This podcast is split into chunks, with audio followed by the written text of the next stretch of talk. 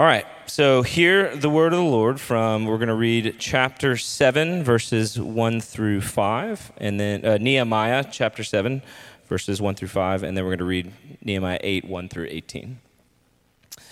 Uh, chapter 7. Now, when the wall had been built, and I had set up the doors and the gatekeepers, the singers and the Levites had been appointed. I gave my brother Hanani and Hananiah, the governor of the castle, charge over Jerusalem. For he was a more faithful and God fearing man than many. And I said to them, Let not the gates of Jerusalem be opened until the sun is hot.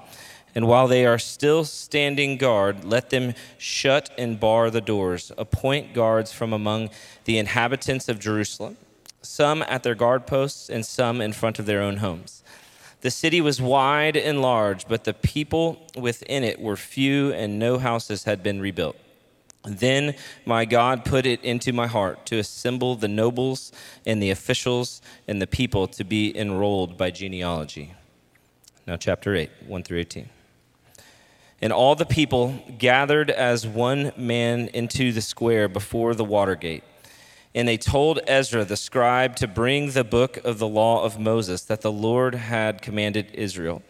So Ezra the priest brought the law before the assembly, both men and women, were, and all who could understand what they heard, on the first day of the seventh month. And he read from it, facing the square before the water gate, from early morning until midday, in the presence of the men and the women and those who could understand. And the ears of all the people uh, were attentive to the book of the law and Ezra the scribe stood on a wooden platform that they had made for the purpose. And beside them stood Mattithiah, Shema, Ananiah, Uriah, Hilkiah, and Maaseiah on his right hand, and Pedaiah, Mishael, Malchijah, Hashum, Hashbaddanah, Zechariah, and Meshullam on his left hand. And Ezra opened the book in the sight of all the people for, for he was above all the people, and uh, as he opened it, all the people stood. And Ezra blessed the Lord and the, the great God, and all the people answered, Amen, Amen, lifting up their hands. And they bowed their heads and worshiped the Lord with their faces to the ground. Also, Jeshua, Bani, Sherebiah, Jamin, Akkub, Shabbethai, Hodiah, Maaseiah, Kelita, Azariah, Jozabad, Hanan, Pelaiah, and the Levites helped the people to understand the law. While the people remained in their places, they read from the book, from the law of God. Clearly, they gave the sense so that the people understood the reading. And Nehemiah, who was the governor, and Ezra, the priest and scribe, and the Levites who taught the people, said to, the all, said to all the people, This day is holy to the Lord your God. Do not mourn or weep. For all the people wept as they heard the words of the Lord, the words of the law. Then he said to them, Go your way, eat the fat, and drink sweet wine, and send portions to anyone who has nothing ready. For this day is holy to our Lord. And do not be grieved, for the joy of the Lord is your strength. So the Levites calmed all the people, saying, Be quiet, for this day is holy. Do not be grieved. And all the people went their way to eat and drink and to send portions and to make great rejoicing because they had understood the words that were declared to them. On the second day, the heads of fathers' houses of all the, of all the people, with the priests and Levites, came together to Ezra the scribe in order to study the words of the law. And they found it written in the law that the Lord had commanded by Moses that the people of Israel should dwell in booths during the feast of the seventh month, and that they should proclaim it and publish it in all, the ta- all their towns and in Jerusalem. Go out to the hills and bring branches of olive, wild olive, myrtle, palm, and other leafy trees to make booths, as it is written. So the people went out and brought them and made booths for themselves, each on his roof, and in their courts, and in the courts of the house of God, and in the square at the water gate, and in the square at the gate of Ephraim. And all the assembly of those who had returned from captivity made booths and lived, lived in the booths. For from the days of Jeshua, the son of Nun, to the day that the, the people of Israel had not done so, and there, were, there was very great rejoicing. And day by day, from the first day to the last day. He read the book, he read from the book of the law of God. They kept the feast 7 days, and on the 8th day there was solemn assembly according to the rule. This is the word of the Lord. You may be seated.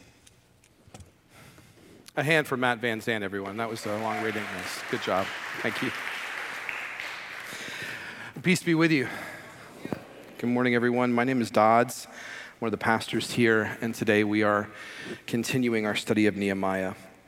As, we, as we've said, the book of Nehemiah tells the story of God's people rebuilding the broken down walls of Jerusalem. Nehemiah is all about building a new Jerusalem, a new city of God, which is precisely what the church is called to do today. And so we've been turning to the book of Nehemiah in order to learn how we should go about doing that. When the church is in disrepair, what should Christians be doing? In the midst of a society that cares very little for the pursuit of holiness or the Word of God, what should be our posture and our action as His people? Last week, we witnessed a series of plots that were foiled by Nehemiah as Sanballat and his compatriots attempted to scare the Jews into abandoning the wall's completion. We saw that as God's people, we must not only trust the Lord and, and build courageously, but we must also employ wisdom and discernment and a good bit of cleverness to overcome our enemies. As we build God's house, we truly have nothing to fear, no accusations to disprove. We have a great advocate who has not only called us to this work, but he himself is the chief architect who is guiding and leading all of our building, all of our efforts. And today we've come to chapters 7 and 8 where the people of Israel are re entering their home city. And so we'll be talking about their return We'll be talking about the particular significance of God's law being read and understood by the people, and what that means for us as we seek to build God's city among the cities of men. So, as we pick up our story this morning, the walls of Jerusalem are rebuilt. The work seemingly is done, and Nehemiah commits the security of Jerusalem to reliable, God fearing men. The fact, I find this interesting, the fact that Nehemiah mentions singers and Levites in verse 1 might surprise us. But if the city and not just the temple are being largely guarded by Levites and singers, it, it signals a change. It's no longer just the temple that is holy, it's the wider city around it. The whole city is becoming holy. The whole city, in some sense, is being set apart. And as we'll see in chapter 13, the guarding of the gates of the city is not just a matter of, of military security, but of, of real moral significance. Those overseeing the gates determine who and what is and is not allowed to enter the city. And so that sense that, that Nehemiah brings here really is this, it adds to the sense of Jerusalem being a holy city of being a city set apart for a particular work. So here we are in chapter 7. Ezra has seen to the rebuilding of the temple in the book of Ezra. Nehemiah has seen to the rebuilding of the city walls. And so the great tasks that once laid before the people have been completed, but something is missing. Let's read in verse 4 again. The city was wide and large, but the people within it were few and no houses had been rebuilt. Then my God put it into my heart to assemble the nobles and the officials and the people to be enrolled by genealogy. So the city's rebuilt, but there are no people. It's God's people that are missing from the city. The city must be repopulated. And by recalling the people into the city through this assembly, God is leading Nehemiah not to just merely fill the city, but to ensure the people's return to Jerusalem so that they can reclaim their roots as God's people. And this is terribly important, terribly important, because at this time, Israel had been living in exile from Jerusalem for 70 years. They had been refugees for 70 years. But now they are being called out of exile. They're being called back to their home. The book of Nehemiah began with the Israelites being allowed to return to their land by the decree of a Persian king. All of these markers ascending king, a long exile, a return home to the land that would have brought something specific to Israel's mind. Does anyone want to venture to take a guess of what that is? Feel free to speak. The Exodus. The Exodus, right? This is the story of the Exodus. This is another picture of the Exodus. Israel is coming home from exiles. God's people are coming out of exile. They're entering the land. Let's go back to the text. And all the people gathered, this is in chapter 8, and all the people gathered as one man, it's very important, one body, one people. All the people gathered as one man into the square before the water gate. And they told Ezra, they told Ezra, the scribe, to bring the book of the law of Moses that the Lord had commanded Israel. So Ezra, the priest, brought the law before the assembly, both men and women, and all who could understand what they heard on the first day of the seventh month. And he read from it facing the square before the water gate from early morning until midday. In the presence of the men and women and those who could understand. And the ears of all the people were attentive to the book of the law. And Ezra the scribe stood on a wooden platform that they had made for the purpose. I wonder if we set up something in the courtyard like this and said, Show up here tomorrow at 6 a.m. We're going to read the book of the law from 6 a.m. to noon. I wonder what kind of RSVP onslaught we would, we would see. But it's worth considering why we would laugh. It is worth considering. We'll get to that.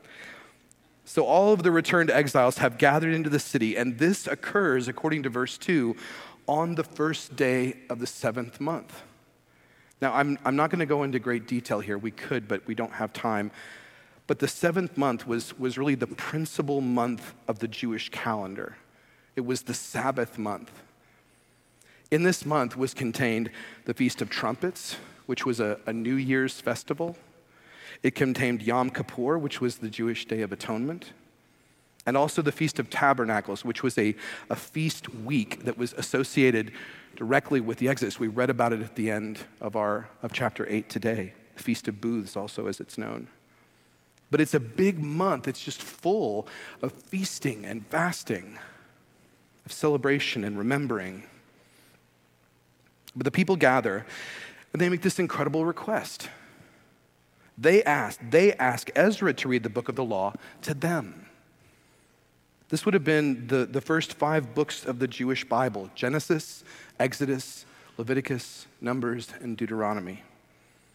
And they even construct an elevated wooden platform for Ezra to stand on so that he can be seen by everybody. Now, why, why is this, why is what's happening here so important? Why is this request so significant? Well, a public reading like this is exactly what was prescribed in the book of Deuteronomy. Let's look at that really quickly. It's the book of Deuteronomy, chapter 31.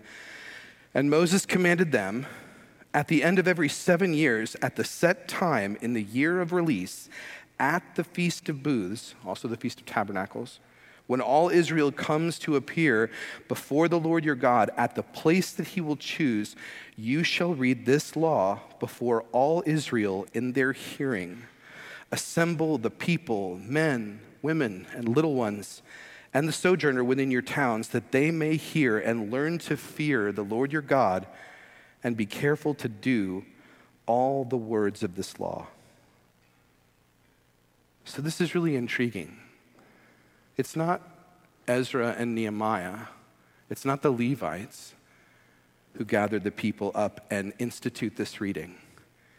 It's the people who ask for God's word to be read to them. The temple has been set apart and consecrated, it's been made holy. The, the walls of Jerusalem have been set apart and consecrated, they've been made holy. And now the people are being set apart and consecrated through God's word and made holy. As evangelical Christians, we do tend to have a love hate relationship with the book of the law. we tend to enjoy Genesis, maybe half of Exodus, maybe all of Exodus if we're generous. But we often leave it at that. But our fathers and mothers in the faith had a, a love love relationship with God's law. King, it was King David who said himself, I rejoice in the law of the Lord. And this was a man who did not have the New Testament. He delighted in God's law, a man after God's own heart who said, I love God's law. If you remember Psalm 119, where he just gushes over and over and over Lord, your, your, your word brings light to my eyes, it helps me see. It brings light to my path. It actually gladdens my heart. It makes wise the simple. And then over and over again, what does he say? Teach me, teach me, teach me. Teach me your statutes, teach me your commands, teach me your ways.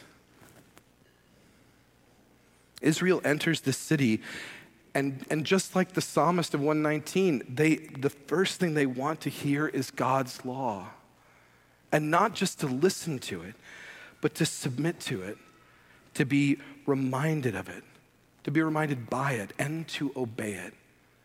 That's what's interesting about the idea of hearing the word of God. When you hear something, you have to submit. It's a submission, it's an act of submission. To hear in the Jewish culture was to obey. To hear, to listen, was to obey. And it's incredible that they asked for God's, that they're, they are back in their home after 70 years away. And before they get to living in the city, they say, We want to hear God's word to us. They want to see God's faithfulness to Adam and Eve outside the garden. They want to be reminded of the covenant that God made with Noah and Abram. They want to hear God's work in the life of Joseph and Isaac and Jacob. They want to know God's promises and his goodness afresh in light of their ancestors who were taken out of slavery in Egypt. They want to remember the Exodus and Mount Sinai and Rahab and the tabernacle. There was that much excitement about listening to God's word. That's the level we're talking about. They want to hear God's commands in Leviticus and Deuteronomy. They want to hear from the God who teaches them how to live. And it is, it's an invitation and it's a challenge to us today to have that same kind of relationship with God's law, a love, love relationship. Our world is just one big walking panic attack sometimes, it seems. But it's why it, is, it, it is at least a little bit, if not a lot, responsible for how worn out you feel, how aimless you feel, or how aimless you're tempted to feel. We have so many competing, competing voices trying to talk to us and to help us make sense of what's going on. We have opposing political voices. We have outraged social voices. We have voices that try to get us to worry or not worry about inflation. Voices that say monkeypox, and voices that say COVID, and voices that say abuse and trauma. It's, it really is overwhelming. And it provokes so much in us. Some of us are provoked to take control take control of every situation. Some of us are provoked to be like, I'm just, I'm gonna Homer Simpson it, you know, into the hedge. like I'm, I'm gonna get out of this. Where's the unsubscribe button to everything? But in all that is provoked in us, does, does this, does this provoke in us an insatiable need for God to speak?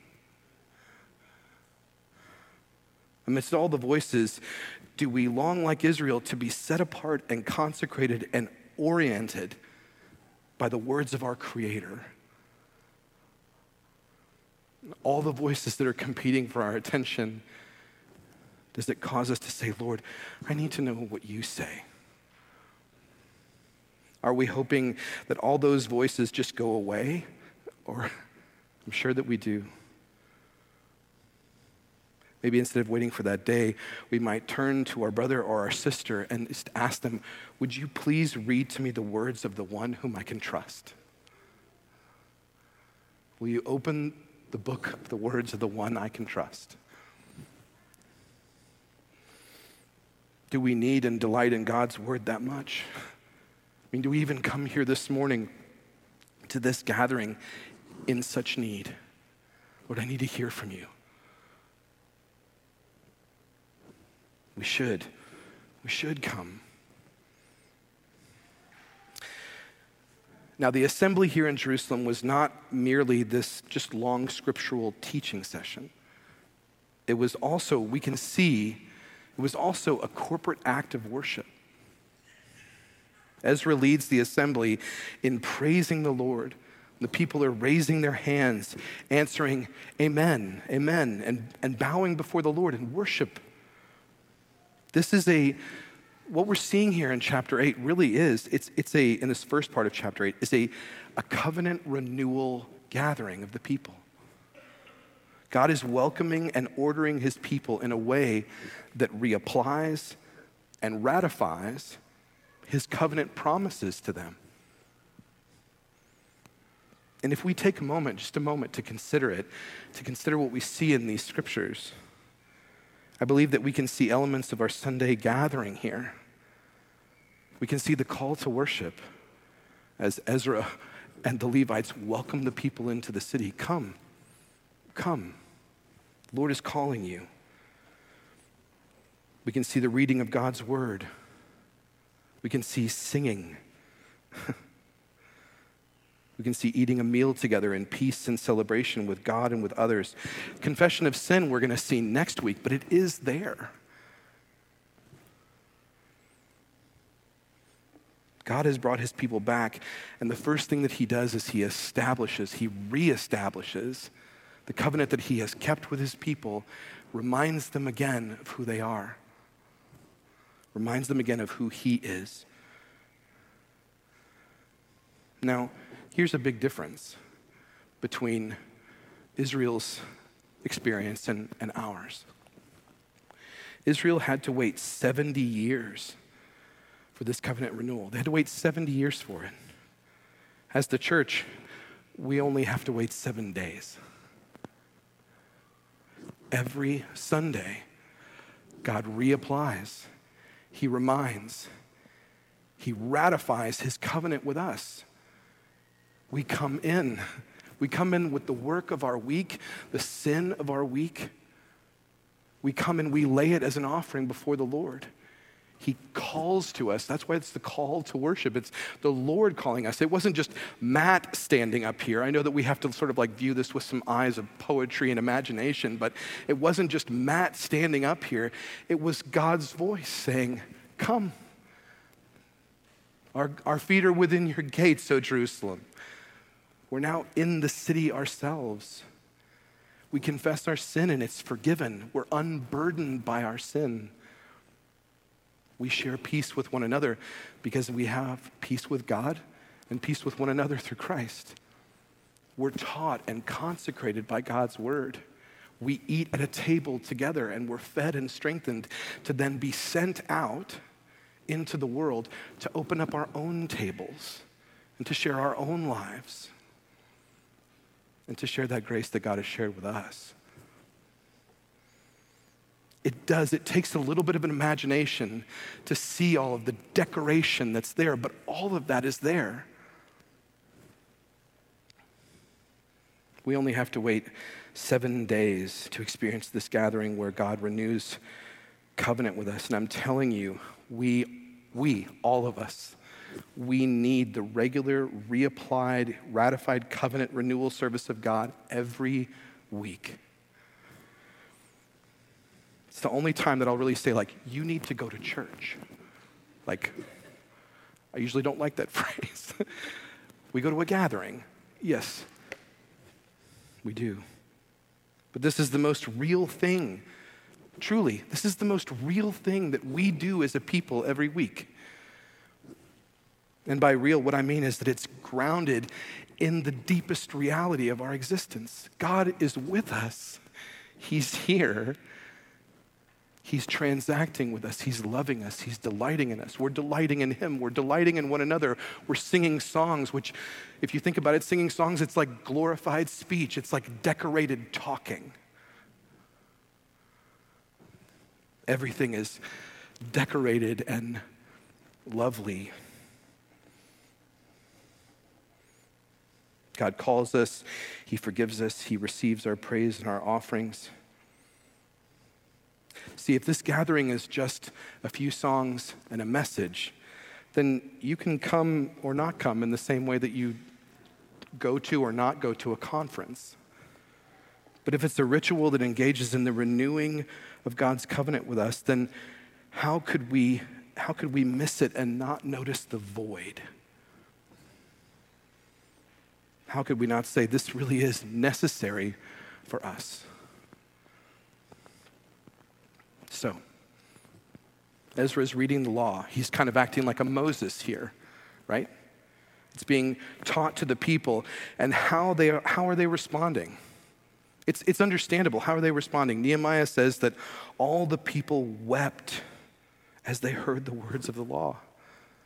Can you imagine, though? 70 years of, of living away from your home and of looking at it in disrepair. 70 years, and over the last number of weeks, working to make it, working to rebuild the city. And now we're home. And what we hear are God's promises, His commands, His faithfulness, His statutes, His promises kept. The people are brought to tears. And how do Nehemiah and the rest respond? Let's read. Then Nehemiah said to them, He said to them, Go, go your way, eat the fat and drink sweet wine. So eat the best and drink the best. And send portions to anyone who has nothing ready, for this day is holy to our Lord. And do not be grieved, for the joy of the Lord is your strength. So the Levites calmed all the people, saying, Be quiet, for this day is holy. Do not be grieved. And all the people went their way to eat and drink and to send portions and to make great rejoicing because they had understood the words that were declared to them. Amazing. Nehemiah says, Now is not the time to mourn or grieve. Now is the time for rejoicing in light of what the Lord has done, now is the time for celebration. You're hearing His word. We want you to hear His faithfulness, His goodness, His loveliness, His wisdom, His power, His might. God has brought His people back into the city He promised them, and just like in Egypt, the Exodus does not begin with mourning and repentance, it begins with thanksgiving and worship. Joy was meant to be at the heart of Israel's life. And, and the festal days, that's, they're important for that very reason. So the leaders tell the brothers and sisters, rejoice in the Lord. They're, they're encouraged to express their confidence in His power, in His support, to delight in His gifts, to delight in their love for one another as brothers and sisters. They're assured of the Lord's delight and joy in them as he's the one who has brought them out of exile into the city. They are his people, and he intends for their good. So, Sojourn, we too here, we're, we're being developed, we're being formed as a festal people, as a people given to festivity and celebration. Advent Advent forms us into Christmas people. Lent forms us into Easter people.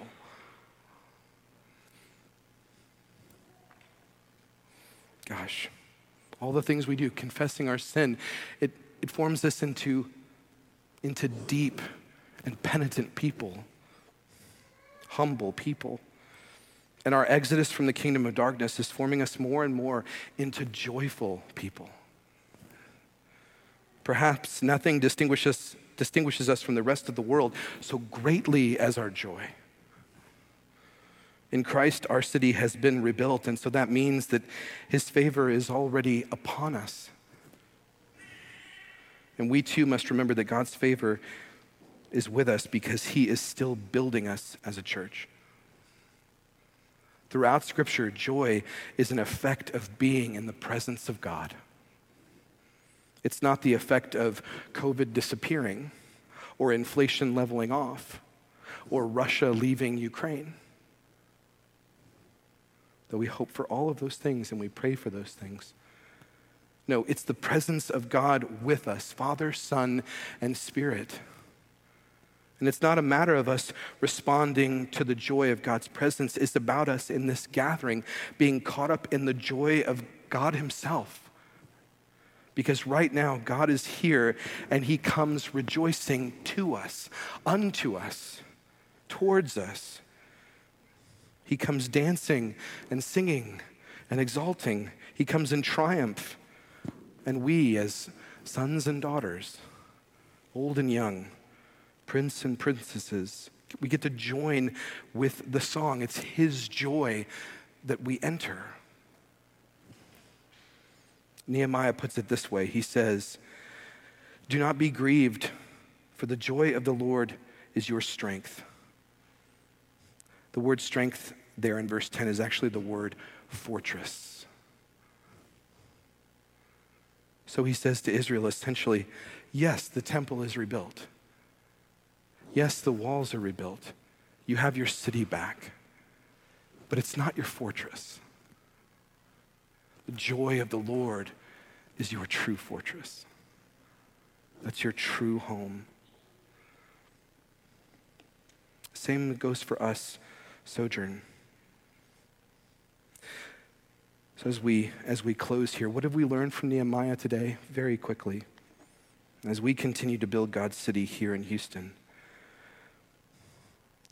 we, we must pursue, we must develop a, a love love relationship with God's law, with His Word. Leviticus, Numbers, Deuteronomy included. It's filled with His promises, His commands, His faithfulness, His counsel, His direction. May we, may we long to be, may we long to love His Word like David describes. Secondly, with so many competing voices in our world, we need to hear the words of God. We need to be consecrated by them, set apart by them, oriented towards God through His word and His commands. And we do that most certainly. Most certainly, we're reminded of that in, in such a way during the Sunday gathering on the Lord's Day. And finally, in knowing His word, we must make it a priority to cultivate joy in the Lord, to remember, because I think a big part of what helped them remember was the Exodus. He's brought us out of slavery into our land. In Christ, we have been brought from the power of sin, from, from, from slavery to sin, and we've been brought into his body. Developing such a joy will be a great source of strength for us as God's people. And in Christ, we have more reason to rejoice than, than anyone the, on the earth. And in Christ, we get to open our tables and lives and share that joy with others. Let's pray. Holy and gracious Father, we thank you for this day, day on which, Lord, you have again renewed your covenant with us, renewed us in your covenant. Lord, you've taken burdens off of our shoulders. You've taken the offerings of, Lord, the, the work of our week our offerings of thanksgiving, our offerings of praise, Lord, they've risen to you like, like incense in the temple. And we, we pray that, they, that today that it's a pleasing aroma. God, will you, will you help us to be a people who love your word, who, like Israel here, long to have the word read to us, long to have the word taught to us, long to have the word administered like good food and medicine to our bodies, to our souls, to our minds. Renew us by your word, light our paths by your word. Lord, help us to see, gladden our hearts, make us wise. Lord, all by your word. And Lord, maybe we be people by your grace. Would you make us more and more people who are given to festivity, who are given to celebration? It seems so hard in a world like ours where we're going to try and squeeze out some kind of joy or, or, or notice some kind of like corner of the room where we can where we can celebrate lord would you would you help us to see the greatest reality that we have been brought from a kingdom of darkness to a kingdom of light, and that that would fuel our joy, our festivity, our generosity, our humility. Well, we can't muster that on our own. And so we look to you. We wait for you. We wait for you and we trust you. Help us. Help us, we pray. We ask it in your name. Amen.